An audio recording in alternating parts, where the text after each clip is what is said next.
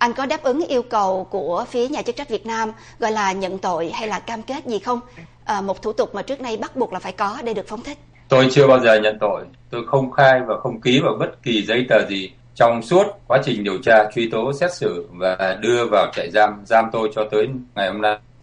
Anh nhất quyết khẳng định là mình không làm gì sai hay là không làm gì có tội. À, vì sao anh lại chấp nhận được trả tự do trong điều kiện, tức là tự do mà phải đi lưu vong, một sự tự do có điều kiện? Chính tòa án của Việt Nam ấy, cũng chưa hoàn thành thủ tục buộc tội tôi. Tôi có một nguyên tắc bất di dịch là không nhận tội để được ra tù. Vì vậy, nếu một sự chấp nhận nào vi phạm nguyên tắc đó, tôi không lựa chọn. Vì vậy, những lựa chọn không vi phạm nguyên tắc này không đồng nghĩa với sự nhận tội. Giờ đây anh đã được tự do nhưng mà tự do trong lưu đày theo cách hiểu của nhiều người. Thế tâm trạng và cảm nghĩ của anh về sự tự do có điều kiện này vốn cũng là một hình thức bị cách ly với xã hội Việt Nam như thế nào? Ờ, là người hoạt động tự do báo chí ở trên internet thì tôi nghĩ ở trên internet không có khoảng cách. Tôi không nghĩ mình bị cách ly với xã hội Việt Nam. Anh nói rằng là sự có mặt của tôi trên đất nước tự do này, à, nghĩa là nước Mỹ, chứng minh cho chiến thắng của các giá trị tự do dân chủ. Nhưng Hà Nội đã chứng minh rằng chiến thắng đó chỉ có được khi ra khỏi biên giới của Việt Nam, còn bên trong lãnh thổ của Việt Nam thì không có cơ hội đó. Suy cho cùng thì tới giờ phút này những cái gì mà anh gọi là các giá trị dân chủ vẫn chưa thắng được luật lệ của Việt Nam. Anh nghĩ thế nào? À, tôi không đồng ý với điều đó. Tại vì tất cả nó cần có một sự thay đổi. Nó cần có thời gian và những cái giá trị của tự do dân chủ nó đã thắng lợi là việc trong năm nay chúng tôi là đã, đã cứu được rất nhiều người ra khỏi tù còn cái việc ấy, mà những cái giá trị tự do dân chủ ở Việt Nam nó vẫn chưa được phổ quát đầy đủ người Việt Nam vẫn chưa được thực hiện đầy đủ những cái quyền đấy thì đấy chính là mục tiêu mà chúng ta đấu đấu tranh để đạt tới Nhà nước Việt Nam nói là họ phóng thích anh vì lý do nhân đạo. Xét theo quan điểm của họ là khi trả tự do và cho xuất cảnh một người bị họ xem là phạm luật hình sự. Ý kiến của anh như thế nào? Nhân đạo, họ muốn nói là nhân đạo thì nó là nhân đạo thôi. Chứ còn đó là theo ý kiến riêng của họ. Chứ còn ở trên thế giới này có cái nước nào mà bắt một người dân mà chỉ biểu đạt chính kiến một cách ôn hòa trên Internet. Thì những nước như thế mà bắt người dân vào thì không thể nhân đạo được. Tôi thấy hiện nay ở bên Trung Đông trước nhà nước Hồi giáo IS họ không chấp nhận những cái tôn giáo khác biệt. Họ muốn xây dựng một cái xã hội thuần nhất, chỉ có một tôn giáo duy nhất của họ rất tiếc rằng có một số chính phủ ở trên thế giới này có tư tưởng gần giống với IS. Họ không chấp nhận chính kiến khác biệt, quan điểm khác biệt, tư tưởng khác biệt. Họ cũng muốn xây dựng một xã hội thuần nhất và đó là một xã hội nguy hiểm. Nói chuyện với anh ngày hôm nay không thể không nhắc lại điếu cày của ngày hôm qua thì một cách ngắn gọn để chia sẻ về thời gian 6 năm rưỡi bị giam ở 11 nhà tù khác nhau thì anh sẽ mô tả như thế nào ạ? Không dễ dàng gì, đặc biệt đối với những người như tôi. Bởi vì trong suốt 11 nhà tù đó không bao giờ tôi ngừng đấu tranh.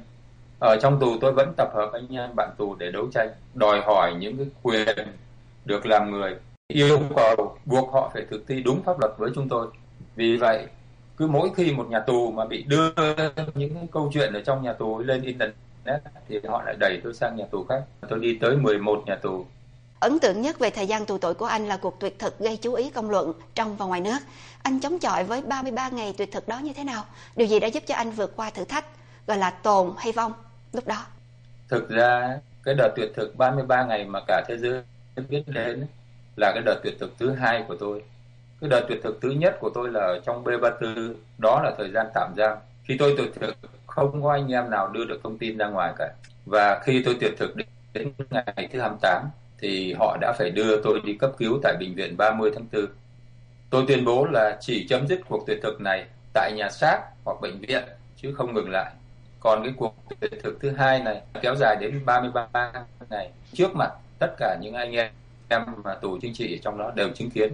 Thành ra tôi không như cái cuộc tuyệt thực lần trước, tôi còn có thêm sức mạnh hỗ trợ của anh em nữa. Nhìn lại tất cả những gì đã qua thì anh thấy mình được và mất những gì trong công cuộc tranh đấu này? trong cái cuộc tranh đấu này khi mà đã chọn cho mình con đường tranh đấu tôi cũng đã xác định là sẽ gặp nhiều khó khăn chính vì thế tôi đã tự xây một cái bức tường ngăn cách giữa tôi và gia đình để bảo vệ gia đình của tôi thế nhưng sự thật thì cũng không bảo vệ được họ tấn công vào gia đình tôi vào cơ sở kinh doanh của tôi. Sách nhiễu gia đình tôi. Rất khó khăn. Trong cái quá trình tham gia vào đấu tranh chúng tôi phải chấp nhận hy sinh.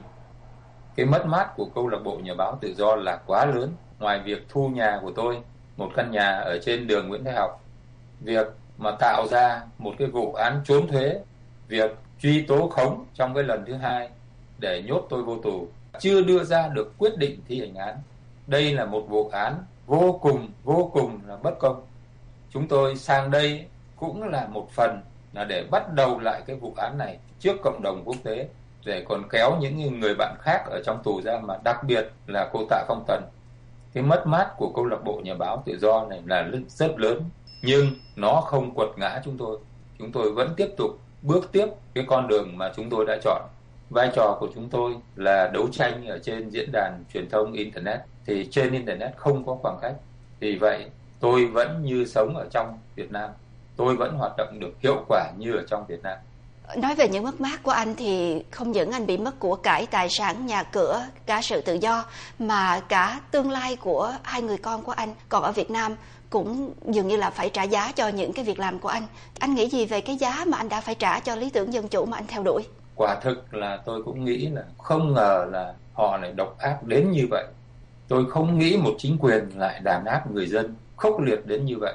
Chỉ vì họ cất lên tiếng nói một cách ôn hòa, bất bạo động và những cái gì họ làm với chúng tôi thì lại càng để cho người dân Việt Nam và cộng đồng quốc tế thấy rõ được cái bản chất của họ khi mà đối xử với người dân. Với cái sự gọi là ngoài sức tưởng tượng như vậy thì không biết có điều gì trong quá khứ mà anh thấy mình cần phải thay đổi hay là mình cần phải làm lại hay không? Có điều gì anh cảm thấy hối tiếc trên chặng đường đã đi qua không? Nói chung là trong một cái cuộc cách mạng, có những người lựa chọn là tham gia tại vì muốn thay đổi một cái xã hội, không thể đứng khoanh tay mà nhìn nó được nhưng có những người không lựa chọn tham gia và điều đó nó tạo nên cái sự khác biệt nhưng tôi tin rằng những cái người đi đầu, những cái hy sinh mất mát, nó không uổng, nó thắp lên ngọn lửa cho những người đi sau để cùng bước xuống đường cùng tranh đấu. Nó dẫn dắt những người khác. Tôi tin rằng những cái hy sinh mất mát của chúng tôi sẽ tạo ra cái cảm hứng cho các bạn khác để các bạn khác thấy rõ được con đường mà đã chọn là đúng và tiếp bước cùng chúng tôi để đất nước Việt Nam có một ngày được tự do dân chủ. Tôi mong muốn rằng các bạn trẻ cùng chúng tôi thêm một kết nối ở trên internet, thêm một trang blog ở trên internet cùng kết nối với nhau thì sẽ tạo ra một cái hệ thống truyền thông mạnh mẽ đủ để phá vỡ bức tường bưng bít thông tin, phá vỡ bức tường định hướng thông tin. Từ đó chúng ta sẽ thực hiện cái việc thay đổi những cái suy nghĩ ở trong cái nếp nghĩ bao nhiêu năm nay đã bị cái sự bưng bít, cái sự định hướng nó làm cho cái vùng tối u mê đó trong nhiều người nó được mở toan ra và lúc đó chúng ta từ cái thay đổi suy nghĩ chúng ta sẽ thay đổi hành động cái giai đoạn đấu tranh mới của điếu cày. Theo như lời anh nói là sẽ ở một cái góc độ mới. Thì anh có những cái kế hoạch cụ thể như thế nào giúp phát huy xã hội dân sự và các ngòi bút độc lập trong nước thưa anh? Về những cái kế hoạch cụ thể thì tôi không nói ở đây. Nhưng mà cái định hướng thì chúng tôi vẫn tiếp tục thực hiện cái quyền tự do báo chí, tự do ngôn luận và tìm cách thúc đẩy cái quyền tự do báo chí, tự do ngôn luận ở trong nước, đồng thời lên những cái kế hoạch để bảo vệ các cái ngòi bút độc lập ở trong nước bằng pháp lý và bằng những cái kế hoạch hỗ trợ truyền thông mong muốn các cái cơ quan truyền thông lớn ở trên thế giới quan tâm đến các cái hoạt động của các ngòi bút độc lập ở trong nước, lưu ý hỗ trợ đăng tải thông tin và cũng truyền tải thông tin để bảo vệ khi cần thiết, tạo thành một cái mạng lưới truyền thông hỗ trợ trong ngoài để giúp đỡ nhau cùng phát triển. Khi mà cái hệ thống truyền thông nó đã cân bằng, nó phá vỡ dự sự bưng bít và phá vỡ cái sự định hướng đó, thì cái sự thông cảm cái sự thấu hiểu giữa các nhóm ở trong xã hội nó sẽ có thay đổi và từ đó nó dẫn đến cái thay đổi hành động tôi mong muốn rằng bằng tự do báo chí tự do ngôn luận con đường đó là con đường phải đi đầu tiên để dẫn tới những cái hành động sau này Việt Nam bị cáo buộc là tích trữ con tin, tức là những người tù nhân lương tâm, để thả nhỏ giọt, chứng tỏ sự nhượng bộ, sự cải thiện về nhân quyền, đổi lấy quyền lợi từ quốc tế. Là một người trong cuộc thì anh thấy mình có thể làm gì để giúp ngăn chặn tái diễn việc này? Những nhóm ở trong xã hội mà một khi nó đã tước đi cái nguyện vọng, cái ước nguyện cất lên tiếng nói của các nhóm khác thì cái nhóm đó trở thành một cái nhóm nguy hiểm và nó không xứng đáng tồn tại trong xã hội. Cái việc góp sức của tôi ấy, đó là phải trình bày cho cộng đồng quốc tế biết rõ những cái vấn đề vi phạm nhân quyền của Việt Nam bởi vì chỉ có những người như chúng tôi mới biết được sự thật chính sách của họ là gì ở phía sau những bản án và tôi đã có 6 năm rưỡi ở trong tù và đi qua 11 nhà tù từ mũi Cà Mau ra tới Nghệ An này thì tôi đã nhìn đầy đủ, nhìn chi tiết những cái vấn đề ghê tởm trong các cái nhà tù Việt Nam. Đồng thời ở trong xã hội Việt Nam những vấn đề về pháp quyền là chưa được tôn trọng. Chính những cái văn bản dưới luật có nội dung trái luật mà lại được thi hành, nó đã làm cho Quốc hội Việt Nam, luật pháp của Việt Nam trở thành bù nhìn mà không được thực thi đầy đủ. Tôi phải phải chỉ rõ ra những cái khuyết tật của cái xã hội đó. Chân thành cảm ơn thời gian của anh rất là nhiều đã dành cho cuộc trao đổi này.